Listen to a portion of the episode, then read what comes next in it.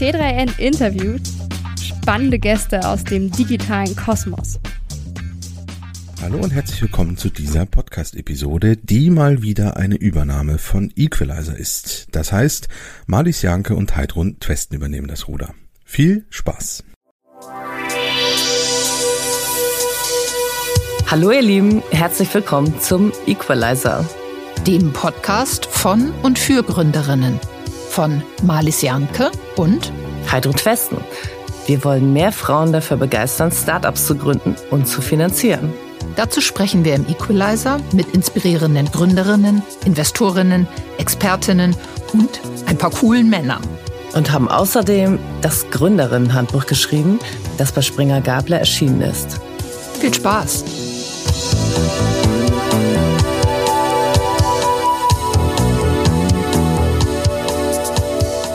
Wir freuen uns sehr darüber, dass eine sehr viel beschäftigte Frau sich heute Zeit für uns nimmt.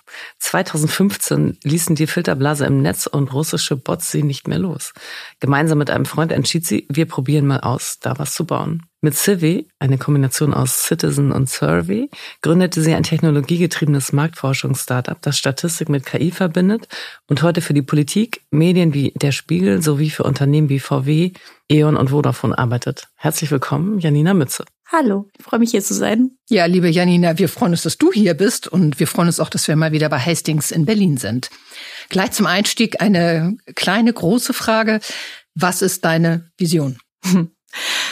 Ja, es fiel ja im, Einstieg, äh, im Einstieg schon äh, die Gründungsmotivation zumindest, dass wir die Meinungsvielfalt auch im Netz erhalten wollen und dass wir für Transparenz über Meinungen in der Gesellschaft weiterhin sorgen wollen, auch wenn es da sehr viel Manipulation gibt. Das war der Grund, weshalb wir Survey gegründet haben, weshalb wir versucht haben, äh, repräsentative Meinungsforschung aus dem Internet ähm, zu holen. Und das ist uns auch sehr gut gelungen. Und ich glaube, diese Vision, die wollen wir natürlich weiterführen. Ähm, bislang sind wir nur in Deutschland aktiv, aber das geht sicherlich noch größer und noch umfangreicher.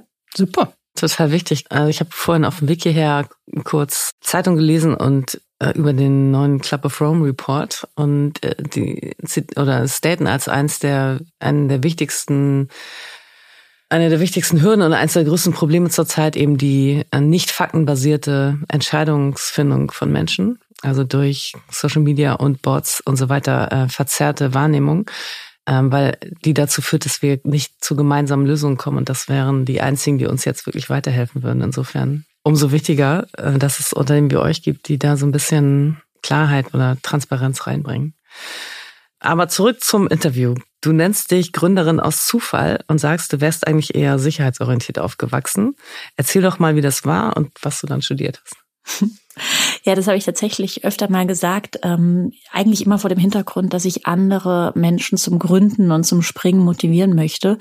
Und mit aus dem Grund erzähle ich ein bisschen meine, über meine eigene Geschichte, dass ich äh, selbst, ähm, also ich bin in einem äh, westdeutschen Vorort äh, groß geworden, ähm, habe so im klassischen Familienmodell äh, von damals bin ich groß geworden und ich habe tatsächlich nie, ich bin eigentlich nie mit Unternehmern wirklich in Kontakt gekommen. Ich habe sogar Volkswirtschaft studiert, dann bin nach Berlin gezogen, aber auch da weiß ich noch, dass mir diese BWL-1-Kurse über äh, Rechtsformen von Unternehmen eigentlich gar nichts gesagt haben und das total abstrakt war für mich und ich gar nicht wusste, was ich damit anfangen soll.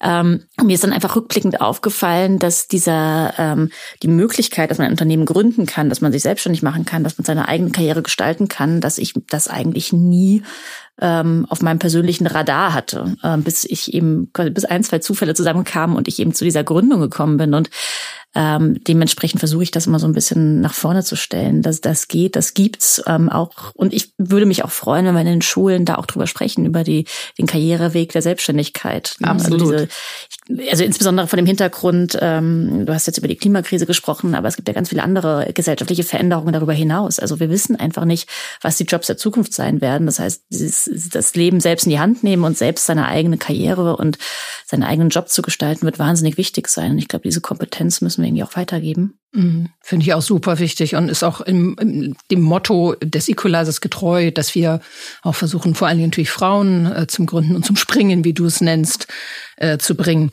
Wie ging es weiter nach dem Studium? Ich habe Volkswirtschaft studiert in Berlin. Ähm, das war so ein bisschen auch der Kompromiss für meine Eltern. Wenn ich schon ins wilde Berlin ziehe, dann mache ich wenigstens ein sicheres Studium und nicht Psychologie und nicht Politik. Ähm, das wären sicherlich auch noch so Interessensfelder gewesen.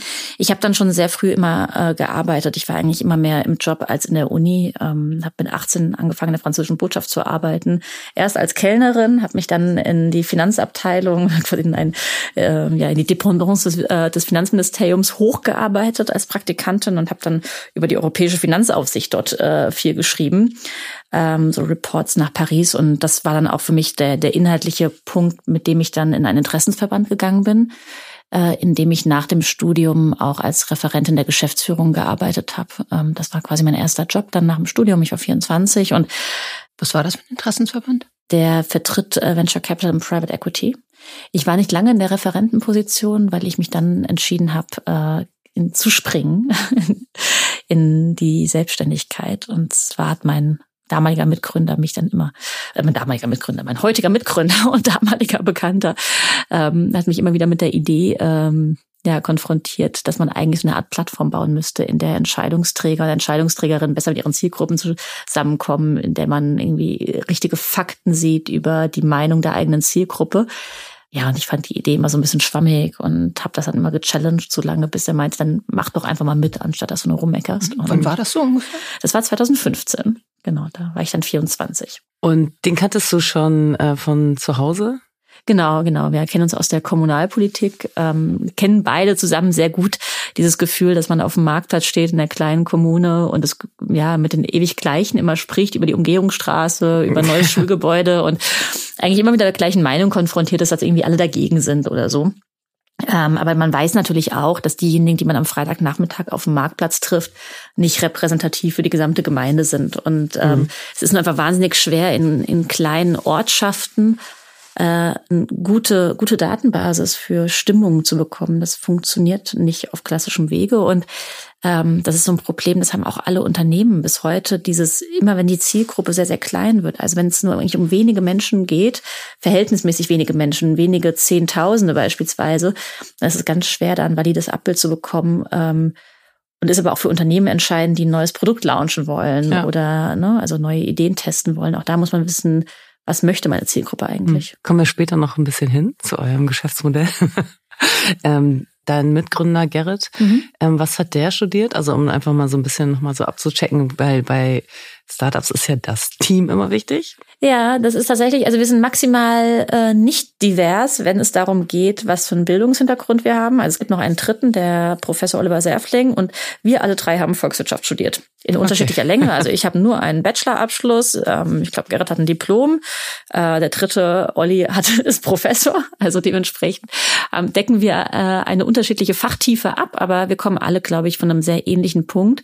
Und das Spannende ist aber, ähm, dass gerade Gerrit und ich, die operativ auch beide noch in der Geschäftsführung des Unternehmens sind, dass wir heute einen sehr, sehr unterschiedlichen Bereich abdecken. Also ich bin für, wir sagen immer, ich bin für all das verantwortlich, was mit Eurozeichen äh, zu tun hat, also für alle Zahlen mit einem Eurozeichen hinten dran, Sales, äh, Finanzen. Und er ist für alles mit Prozentzeichen verantwortlich, ist quasi für die Statistik, für Produktentwicklung und so derjenige, der den Hut auf hat. Und ähm, das ist aber ein Prozess gewesen, dass wir uns da so aufgeteilt haben. Ich muss noch mal einen Schritt zurückgehen, nämlich zu eurer Geschäftsidee. War der Motor, dass du gesehen hast, da ist eine, da ist eine Lücke, Zielgruppen sind schwer zu analysieren, oder ist es das Chaos der Desinformation, mhm. das du wahrgenommen hast? Also wie bist du, wie, wie hast du dich selber oder wurdest du überzeugt, äh, äh, das äh, Geschäftsfeld zu wählen? Ja, es ging tatsächlich um, um das Thema Information, Fakten, ähm, das also Chaos, Meinungen, Ansichten, Wahrheit zu definieren und zu sortieren.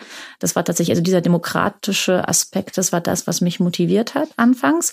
Liegt auch daran, ähm, dass wir wirklich auch, also maximal also mit sehr wenig unternehmerischem Sachverstand gestartet sind, sondern wirklich aus, aus, dieser, aus dieser Idee heraus. Und ich glaube, mich persönlich hat damals eben auch ich war in einem Job, der nicht das ganze Ideale für mich persönlich war, mit dem Profil, was ich hatte und dem, was mir, was in dem Job passiert ist.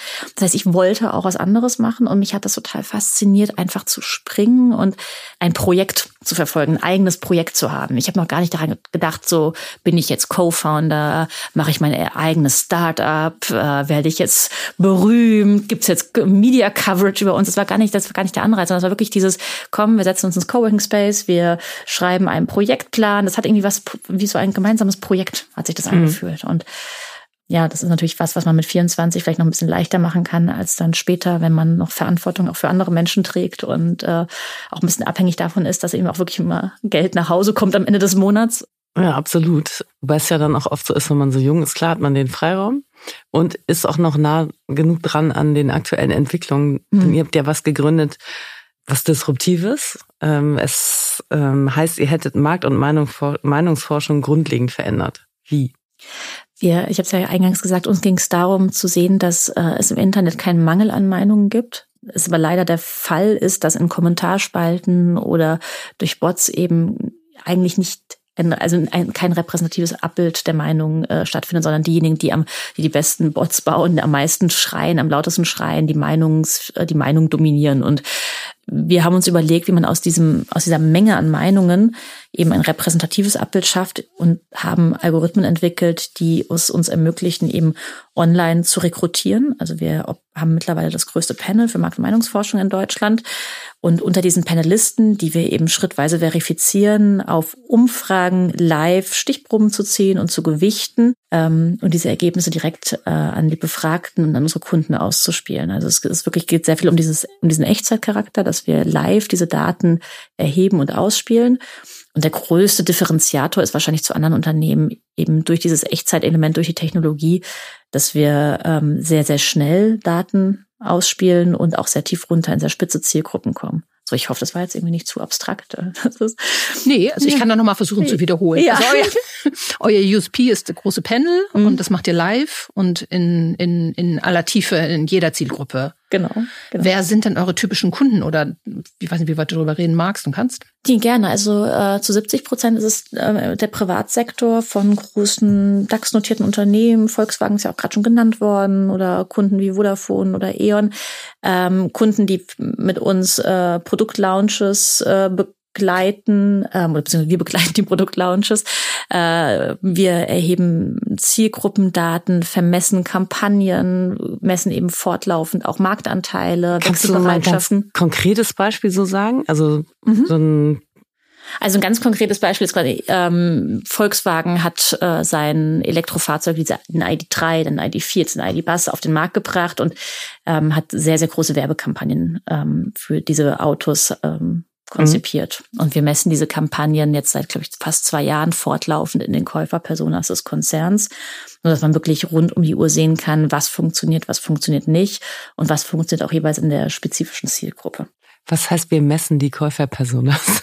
Also ich versuche jetzt mal so ein Ja, bisschen ja. anschaulich zu machen. Ähm, das Unternehmen arbeitet mit verschiedenen Käufer-Personas, also Mhm. ähm, ohne jetzt zu sagen, welche das sind, aber ähm, gibt vielleicht die einen Familienvater mit drei Kindern und äh, der dann die Kaufentscheidung für ein Kombi trifft. Ähm, und das ist eine andere Person als äh, eine Person, die einen Sportwagen kauft oder ein, einen Bus.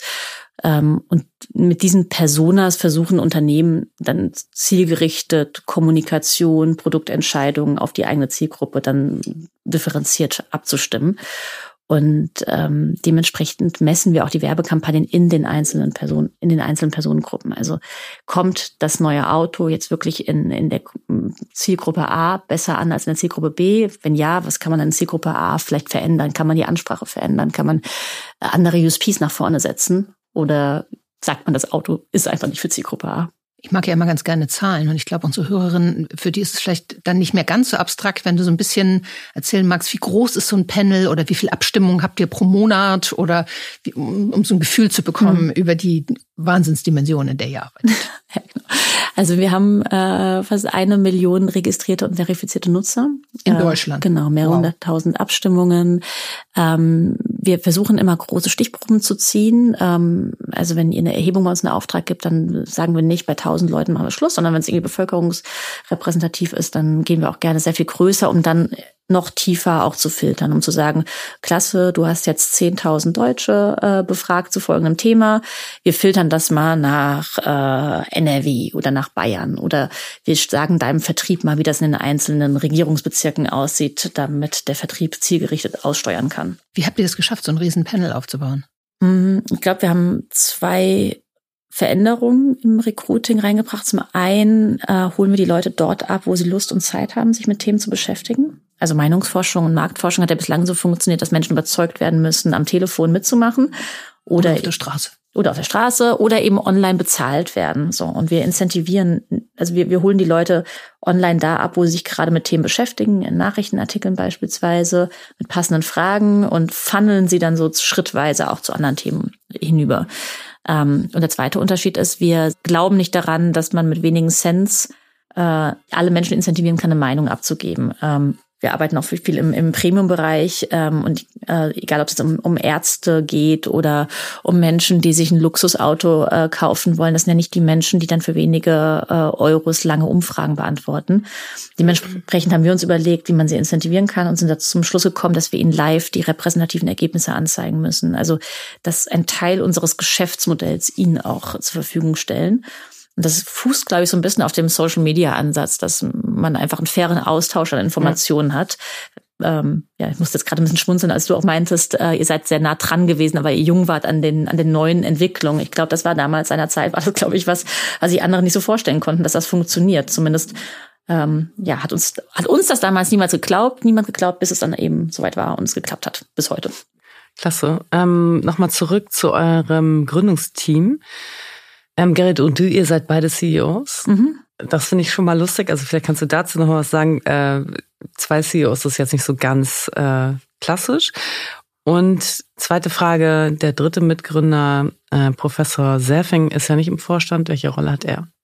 Genau, ähm, Olli Serfling äh, war operativ nie äh, mit dabei, hat aber uns von Anfang an in der wissenschaftlichen Machbarkeit, in der Konzeption äh, der, der, der ersten Algorithmen, der, der, des ersten technischen Setups unterstützt, beraten ähm, und ist auch heute immer noch ein starker Sparring-Partner mhm. für uns. Hast du bei ihm auch studiert oder ihr nee, beide? Nee, okay. nee, nee, nee genau. Witzig, ja. ähm, Gerrit und Olli haben miteinander studiert. Okay. Meine ich, vielleicht aber auch nicht, muss ich mal raus. ähm, wir haben beide nicht bei ihm studiert, nein. Ähm, Gerrit und ich sind beide ähm, CEOs ähm, haben aber ganz unterschiedliche Rollen. Also wir versuchen nach innen mit einer Stimme zu sprechen, eine Person zu sein. Das gelingt uns mal besser, mal schlechter. Ähm, das ist sicherlich eine Herausforderung an, an vielen Punkten. Wie macht man das in, in so einer co-geführten äh, Führung? Und ich glaube, auch ab einer gewissen Unternehmensgröße muss man da vielleicht auch äh, ja neue Absprachen immer wieder finden, ähm, auch ein, das Rollenverständnis immer wieder auch aktualisieren bislang klappt das für uns sehr, sehr gut und ermöglicht uns einfach eine andere Geschwindigkeit. Mhm. Ähm, wir sind einfach sehr viel schlagkräftiger zu zweit, weil wir uns, glaube ich, relativ unprätentiös miteinander unterstützen. Also es gibt Prozesse, ähm, da bastelt mir Gerrit äh, dann irgendwie Excel-Sheets für den Prozess und dann gibt's wieder Prozesse, äh, da lese ich was gegen von ihm und korrigiere irgendwelche Dokumente von ihm. So, also mhm. das ist ähm, glaube, wir sind, also ich glaube, dieses Unprätentiöse und die, also und auch die Fähigkeit zu haben, sich selbst nicht so sehr in den Vordergrund zu stellen, mhm. das braucht's dann schon. Also wenn es so ein mhm. Kompetenzgerangel und so ein Machtgerangel gibt, mhm. dann ist das nicht gut. Aber ich glaube, die Firma hat bislang immer sehr viel Platz gelassen zur persönlichen Entfaltung. Mhm. Und äh, das ist natürlich in so einem wachsenden Unternehmen ist das natürlich auch schön. Also es gibt einfach, es gibt einfach immer zu viel Arbeit. Dementsprechend Klar. muss man sich nicht um die Arbeit streiten. Nee. Ähm, aber du bist ja schon mehr so das Gesicht nach außen. Ähm, wie teilt ihr euch die internen Jobs auf? Ähm, genau, ich mache äh, viel nach außen in der Kommunikation, ähm, auch äh, im Vertrieb, also viele, viele Kundengespräche. Ähm, nach innen bin ich noch verantwortlich für die Finanzen ähm, und auch für die operativen Teams, die nach draußen arbeiten, also Vertrieb, Marketing, Kommunikation, äh, die Mediakooperation. Ähm, das ist schon viel, ähm, funktioniert aber vor allem deshalb so gut, weil ich da sehr, sehr starke Führungskräfte in den, in den Teams habe wo es mich dann nicht im tagtäglichen, in jedem einzelnen Prozess äh, mehrere Stunden braucht.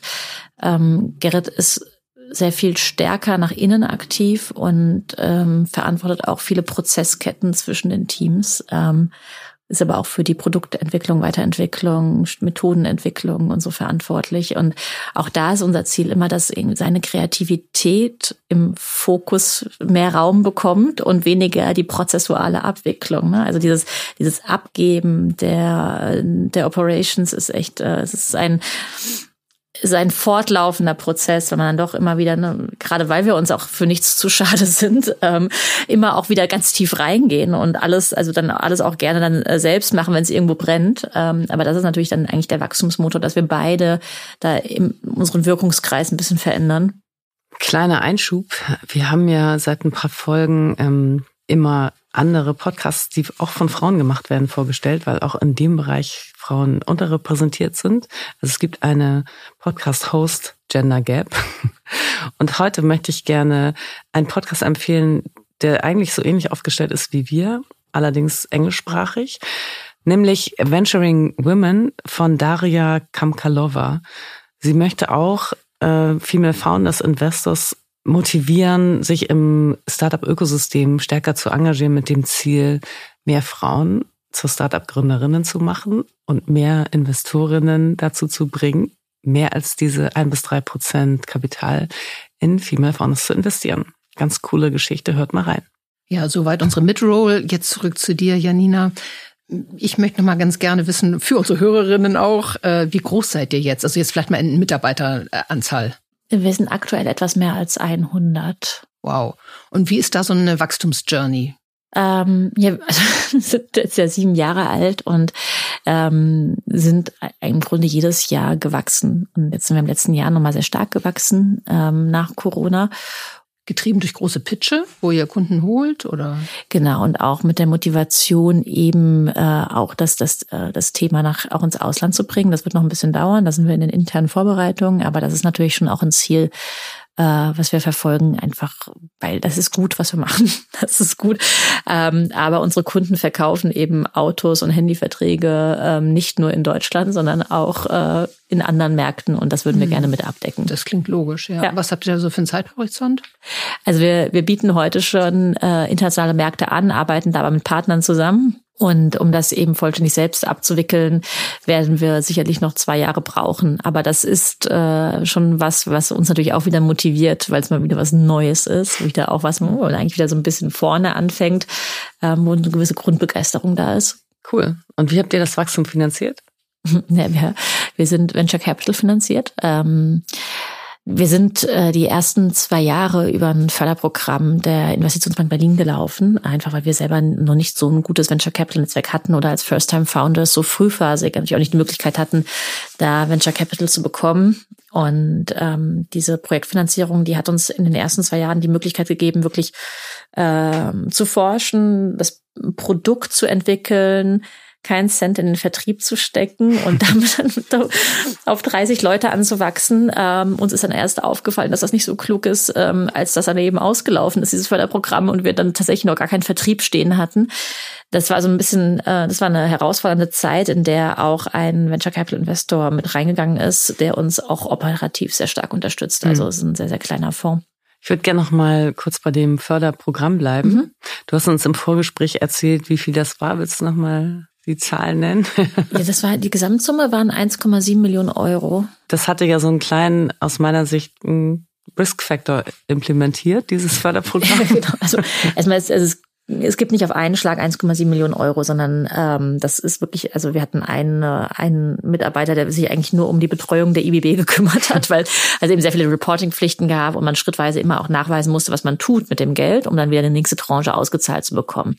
Genau, und Fakt ist aber auch, dass wir, also es ist, äh, war ein großer Anteil Zuschuss, aber eine Million mindestens Kredit, für die man auch persönlich gebürgt wow. hat. So, und aus dieser Bürgschaft, ähm, ja, das ist, glaube ich, was, was, was sich, ja, was man sich überlegen muss, ob man das machen möchte. Wie hast du dich da überzeugt? Also ich meine, das ist ja wirklich ein Risiko, das äh, hast du ein paar, paar Nächte überdacht, denke ich mal. Ja, ja, das haben wir ein paar Nächte überdacht. Ähm, ich glaube, die Kunst bei allem ist, es erstmal immer für den nächsten Schritt zu sehen. Ne? Also ich glaube, die, die Risiken, die man nimmt, die verändern sich auch mit der Zeit. Und am Anfang geht es immer erstmal um den, was ist der nächste Schritt. Also wir müssen jetzt erstmal hier einen Projektplan schreiben, wir müssen jetzt erstmal die Meilensteine erfüllen, die wir mit der Bank auch vereinbart haben. Das waren dann auch mehr operative Meilensteine und man konnte sich dann eben so Schritt für Schritt auch an den Risiken entlanghangeln, ähm, so dass sich das insgesamt auch als tragbar angefühlt hat. Und danach hattet ihr eine ziemliche Burnrate auf der Uhr so. Ja. 30 Mitarbeiter. Hm. Kein Vertrieb, hattest du gerade gesagt. Mhm.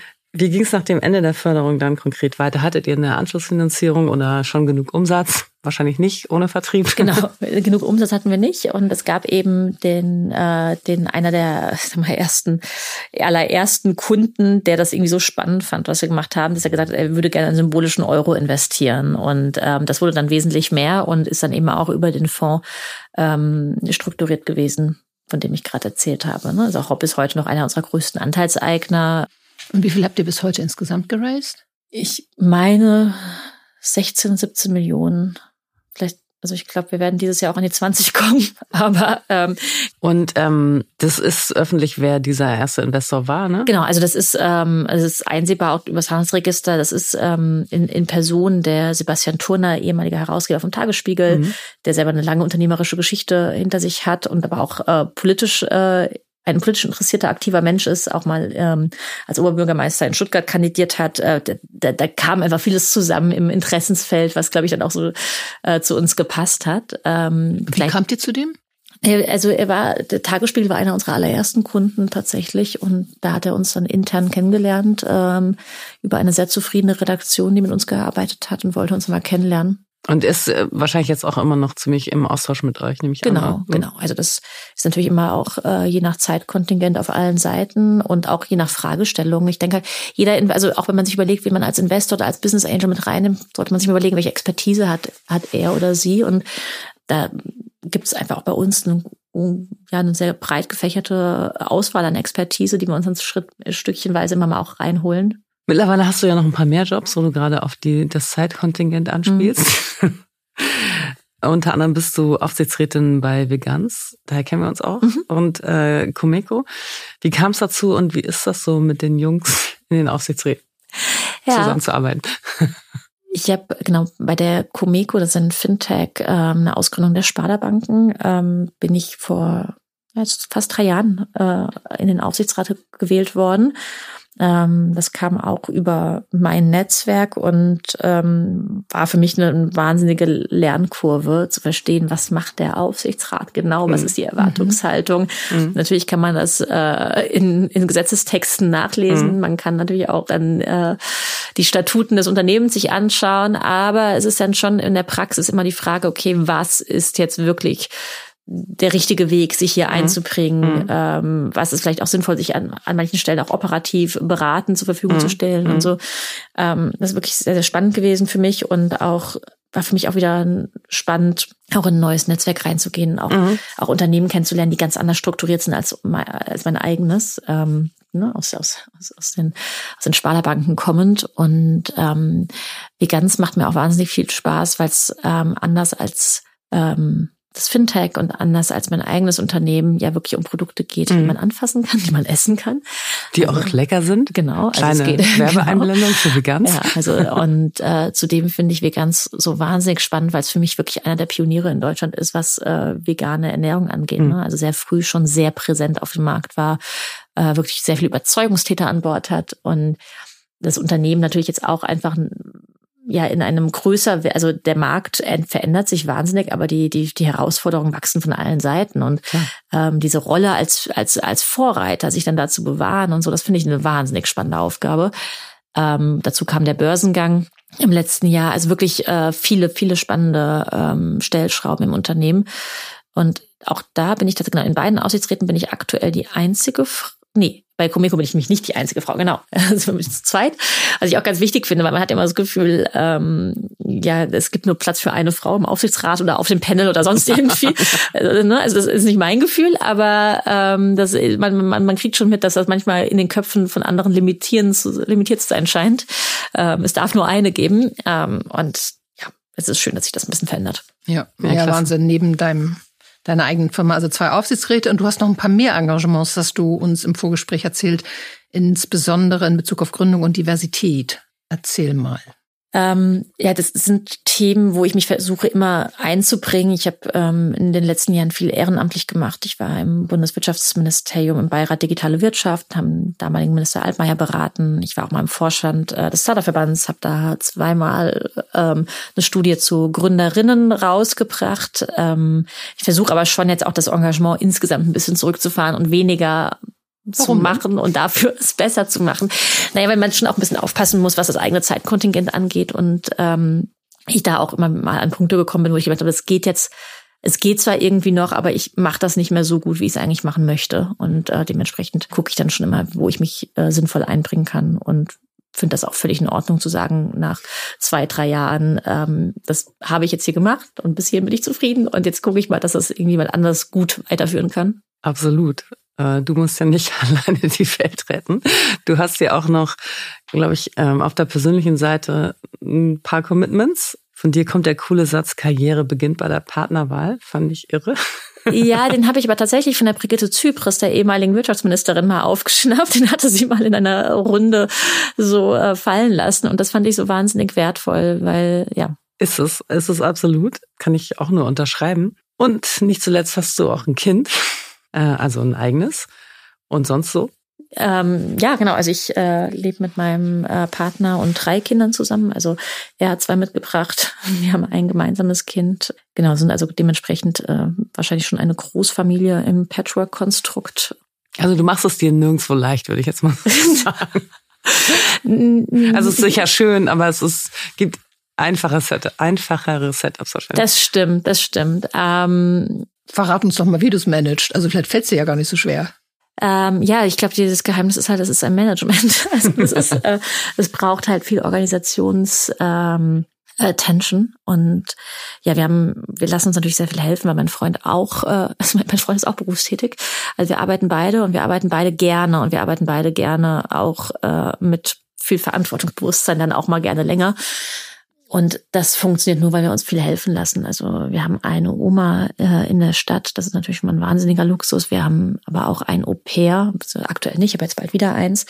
Ähm, eine sehr, sehr großartige Babysitterin, die schon Teil der Familie ist. Ähm, und so bin ich eigentlich nicht alleine zu Hause. Es ist immer jemand da und es ist ein Die letzten zwei Jahre waren ja alle da, ne? Also ich frage mich gerade, ja, wie, das so, wie das so zu Corona-Zeiten lief dann ja. Au-pair, Babysitter, Eltern alle plötzlich im Homeoffice sind. Ja, waren, also ich, genau, es war, ähm, es war schon relativ turbulent und ich hatte aber auch wahnsinnig, also es, es hat sich für mich auch gut gefügt. Ich bin äh, schwanger geworden 2020 und habe dann quasi mitten im zweiten Lockdown das Kind zur Welt gebracht und ich habe tatsächlich auch dann dadurch natürlich die Möglichkeit gehabt, viel von zu Hause zu machen, äh, sehr nahtlos irgendwie beides irgendwie parallel zu schaffen. Wir haben aber schon gemerkt, dass in der damaligen Wohnung dann mit sechs Leuten zweimal Homeoffice, Fremdbetreuung, drei Kindern, Homeschooling, das ging dann irgendwie nicht. Das ging vielen natürlich so. Aber ja, ja, und wir hatten die Möglichkeit umzuziehen. Ähm, das haben wir dann sehr viel schneller gemacht, als wir uns das eigentlich vorgenommen haben. Aber es war einfach, äh, das ich, Platz und ähm, Raum für sich selbst ist wahnsinnig wertvoll und das ist wirklich auch ein Luxus oder ein Privileg, dass wir das irgendwie konnten, weil das ist in Berlin ja nicht selbstverständlich, eine Wohnung mhm. zu finden, in der fünf bis sechs Leute Platz haben. Es absurd. Wir haben wirklich den Suchradius auf ganz Berlin gestellt und gefühlt nur vier Wohnungen angezeigt. Also was heißt gefühlt, das war so. Mhm. Ne, und da hatten wir einfach sehr viel Glück gehabt. So, und dann ähm, hat es aber mir immer die Möglichkeit, also durch Corona hatte ich immer natürlich auch die Möglichkeit, sehr präsent zu Hause zu sein. Ähm, keine Nächte weg zu sein, stillen zu können. Ähm, so, das war schon, es hat viele Vorteile mit sich gebracht und die Welt ist ja bis heute auch so, dass die Arbeitswelt, dass wir nicht vollständig zurückgekehrt sind, ne? Und dass ich schon viel irgendwie auch mir Corona den Raum gegeben hat, einfach mein eigenes Konstrukt mit mir und den Kindern und meinem sonstigen Privatleben so zu finden, dass auch der ah Firma ja, gut tut. Gibt's auch noch sonstiges Privatleben? Ja, das ist natürlich was, was dann auch phasenweise zu kurz kommen kann. Du hast uns erzählt, dass du ja in deiner Ursprungsfamilie ein ziemlich anderes Setup eigentlich hattest. Ähm, wie ist es so mit dem eigenen Struggle, den ich zumindest damals, so als mein Kind noch klein war, ein bisschen erlebt habe, so als Gründerin und Mutter? Ähm, wie geht's dir damit? Ja, also ich bin ähm, so groß geworden, dass ein Elternteil zu Hause war. Ähm, ich glaube, es ist statistisch relativ klar, welches. ähm, und ich hätte immer gedacht, dass mich das jetzt gar nicht so sehr geprägt hat, ähm, sondern weil ich ja irgendwie sehr feministisch und gleichberechtigt äh, im Kopf loslaufe, ähm, dass, dass es für mich ja kein Problem sein wird, das dann auch so abzubilden. Ich habe schon an vielen Stellen gemerkt, dass ich äh, nochmal gechallenged wurde, zu überlegen mit, was sind eigentlich meine persönlichen Erwartungen an meine, an mich als Mutter was glaube ich ist meine Verantwortung, kann ich das Kind so früh in eine, äh, in eine Kita stecken? Ja, nein, wenn ja, wie lange, was tut dem Kind gut? Wenn es dem Kind mal nicht gut geht, ist das dann sofort meine Schuld? Liegt das daran, dass ich äh, eine Nacht vorher nicht da war. So, ne? Also das, ähm, da merke ich schon, dass bei mir ein Gedankenkarussell angeht, was äh, sehr stark so durch die Prägung kommt. Ähm, so, und das ist, glaube ich, das geht vielen Frauen so, die jetzt irgendwie in ähm, ja, in Westdeutschland groß geworden sind. Ja. Ich glaube, das ist einfach so, wie wir groß geworden sind. Ja. Und in Ostdeutschland oder in Frankreich zum Beispiel. In Frankreich habe ich kenne ich keine Frau, die diese, also sag ich mal, berufstätige Frau mit äh, Ambition, die diese Fragen sich stellt. Das ja. ist schon sehr, sehr westdeutsch, ja. ja also ich habe das Glück, dass ich meine Kinder in Luxemburg großgezogen habe, tierisch französisch äh, geprägt und dieses Rabenmutter, das kennen die überhaupt mhm. nicht. Mhm. Und es war irgendwie, man ging abends im Kostümchen eben auf den Spielplatz oder wie auch immer. Aber ja. dieses schlechte Gewissen ist ja auch etwas, was wir, was sozial sicher verteilt. Und ähm, äh, ja, aber es beruhigt mich fast, ähm, dass du dieses Karussell auch äh, fährst, weil ich finde es auch sehr sympathisch. Über äh, Gender Gap haben wir überhaupt noch nicht gesprochen. Was hast du denn da so erlebt? Oder hast du was erlebt in Bezug beim Fundraising oder auch im Job, im Studium? Dass ich anders behandelt wurde als Männer ja. oder dass mir was anderes? Ja, ja, habe ich äh, verschiedenste Situationen erlebt. Ähm, also angefangen mit mir als Geschäftsführerin, die zu Kunden fährt und dann vom Kunden irgendwie nicht so nicht als Geschäftsführerin wahrgenommen wird, sondern eher als die Begleitung des Praktikanten. Ja, also der Klassiker. Ähm, ja, genau, also die Klassiker. Und wie gehst du damit um?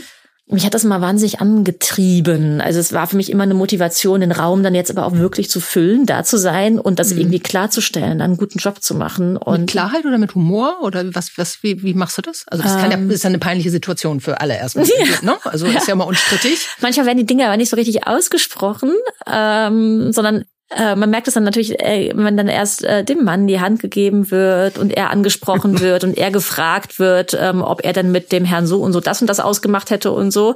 Und dann fügt sich das ja dann so langsam im Gespräch, weil ich die Einzige bin, die Antworten geben kann, die das Also du machst dann so weiter. Ich mach dann einfach okay. so weiter und mhm. lass dann äh, lass die Situation so ein bisschen laufen. Es gibt manchmal wurde mir auch im Nachhinein von Meetings dann gespiegelt, dass man davon ausgegangen ist, ähm, weiß ich nicht, dass ich äh, vielleicht irgendwie äh, dann eine Affäre mit dem Investmentmanager hatte, weil ansonsten hätte ich ja gar nicht den Pitch beim VC jetzt gehabt oder wäre jetzt gar nicht im Raum gewesen, weil das hätte ja mein Mitgründer alleine machen können und so.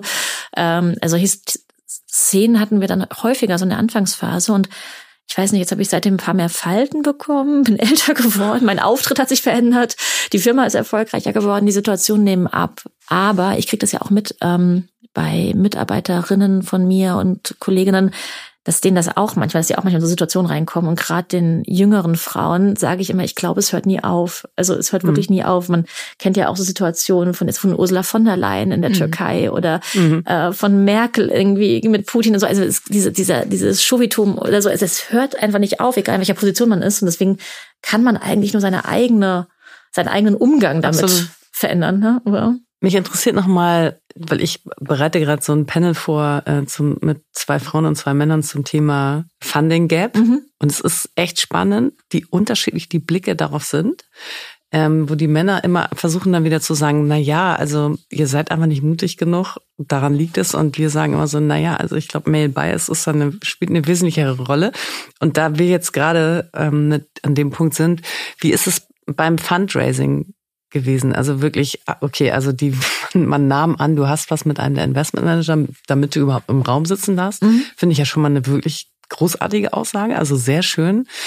Ähm, wie, wie waren deine Erfahrungen sonst konkret beim Fundraising? Kam auch von einem über 80-jährigen äh, LP, der irgendwie telefonisch zugeschaltet war, aber es aber spielt anyway, keine Rolle. ist völlig ja, egal. Okay, es war ein very old white man. Ja, ja, ja genau wie, naja, ich, also ich merke das bis heute. Das ist manchmal, ähm, und heute betrachte ich es aber mehr als eine Chance ähm, und das ist auch eine Stärke als äh, unser, also in unserem Geschäftsführungsteam. Es sind diese Biases sind manchmal sind einfach noch da. Mittlerweile ist es halt für viele ein Asset, weibliche Gründerinnen im Portfolio zu haben oder im Netzwerk und ähm, deswegen werde ich da, also wird man erstmal sehr, sehr freundlich und äh, respektvoll behandelt und äh, wird einem da irgendwie sehr auf Augenhöhe begegnet. Aber ich merke das schon manchmal auch in Verhandlungssituationen, dass dann doch irgendwie nochmal der Blick dann irgendwie zu meinem Co-Geschäftsführer geht, dass er auch nochmal ein eins zu eins Gespräch führt mit dem einen oder anderen Ähm, so, und so teilen wir uns da auf. Es gibt auch Kunden, mit denen führe ich eins, eins zu eins Gespräche, weil sie da eine andere Beziehung zu mir aufbauen.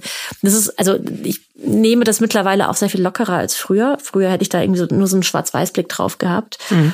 Heute versuche ich diese Biases, also ne, ich versuche sie zu bekämpfen. Ich weiß aber auch, man kriegt sie nicht überall sofort weg und wir tragen sie ja alle irgendwie in uns ein bisschen mit. Es geht ja auch vor allem um Diversity und darum, diese Biases sichtbar zu machen, damit ich meine, die meisten Menschen oder viele sehen ja die eigenen Biases nicht und dann zu gucken, okay, ich bin mir dessen bewusst mhm. und kann damit was anfangen, aber genau. trotzdem interessiert es mich nochmal reinzugucken, Hast du persönlich erlebt, dass du denkst, okay, ich verstehe, warum Frauen, also ich sehe, dass weniger Geld an Frauen fließt. Also erstens, dass sie weniger Möglichkeiten haben, es zu kriegen von VCs und B, dass sie schlechter, eine schlechtere Bewertung kriegen oder hast du es nicht so erlebt?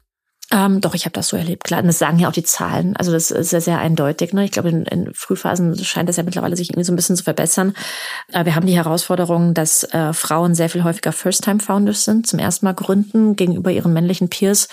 Ähm, das heißt, das ist schon mal klar Punkt. Ne? Wenn ich schon mal gegründet habe, wenn ich mal ein Netzwerk habe, dann ist es für mich sehr viel leichter. Ähm, wir sagen immer, Frauen gründen wie risikoaverser in Branchen, die weniger kapitalintensiv sind. Aber ich glaube, das ist ein Henne-Ei-Problem. Also ich glaube, das mache ich halt auch unter dem Erwartungshorizont, dass ich auch kein Funding kriege. So und deswegen äh, bin ich auch ein Fan davon, gerade in so staatlichen Programmen und so, dass man da irgendwie Quoten einführt. Ähm, ich glaube, die, die Venture Capital Fonds, die verändern sich da schon auch in dem, wie sie es versuchen. Aber es ist einfach mal so, dass diese Netzwerke wahnsinnig männlich sind und es wird einfach eine Zeit brauchen, bis auch neue Digitalunternehmerinnen vielleicht einen Exit hatten und wieder Geld äh, investieren in den Markt bringen. Und da gibt's ja ganz, ganz tolle Role Models, die auch dann ähm, in Frauen investieren. Mhm. Hast du denn konkrete Tipps für die junge Gründerin, die heute loslegt? Also ja. Also aus deiner Erfahrung einfach. Ja, also ähm, auch ein bisschen aus dem, was ich nicht so gut gemacht habe früher. Ähm, sich sehr, sehr gut die Metriken verstehen. Also verstehen, was die Investoren zu welchem Zeitpunkt sehen wollen. Dass es da eine, eine Equity Story gibt, die, die, die einer gewissen Struktur folgt, die gewisse Rundenlogiken sehen will. Das ist am Ende ist das nicht so kompliziert. Es wirkt am Anfang wahnsinnig kompliziert. Und mir hat mir hat auch schon mal ähm, eine weibliche VC, hat sich auch schon mal zwei Stunden mit mir zusammengesetzt und hat gesagt, so, ich glaube, jetzt in dem Case kommen wir nicht zusammen. Ähm, macht aber nichts. Ich finde das so cool, was ihr macht. Ich will dir mal zeigen, worauf wir gucken oh, und äh, was da relevant ist. Und ich glaube, hätten wir das sehr viel früher ähm, für uns auch gewusst, hätten wir ein paar Fehler vermieden. Und ich glaube, das hilft auch gerade in den frühen Phasen, wenn, wenn man, also die, die meisten VCs denken ja sehr linear. Da gibt's diese ganzen Bias-Themen und sie investieren mhm. am liebsten in ihr Bro-Netzwerk und so. Mhm. Aber ich glaube, ähm, es gibt ja auch einfach eine Checklist, an was muss da inhaltlich da sein. Und wenn Klar. man die abarbeiten kann und da on point präsentieren kann, ist das schon viel wert. Finde ich immer wieder überraschend, dass es tatsächlich noch Startups gibt, die das nicht machen. Das ist so der No-Brainer eigentlich. Ja, aber wir haben es damals auch nicht gemacht, weil ja. das ist schon einfach, man ist in so vielen Themen parallel drin. Mhm. Es ist so eine Komplexität in der eigenen Branche, in wie, wie, wie entwickle ich überhaupt ein Produkt, wie führe ich überhaupt, mhm. ähm, wie mhm. setze ich eine Firma generell auf. So,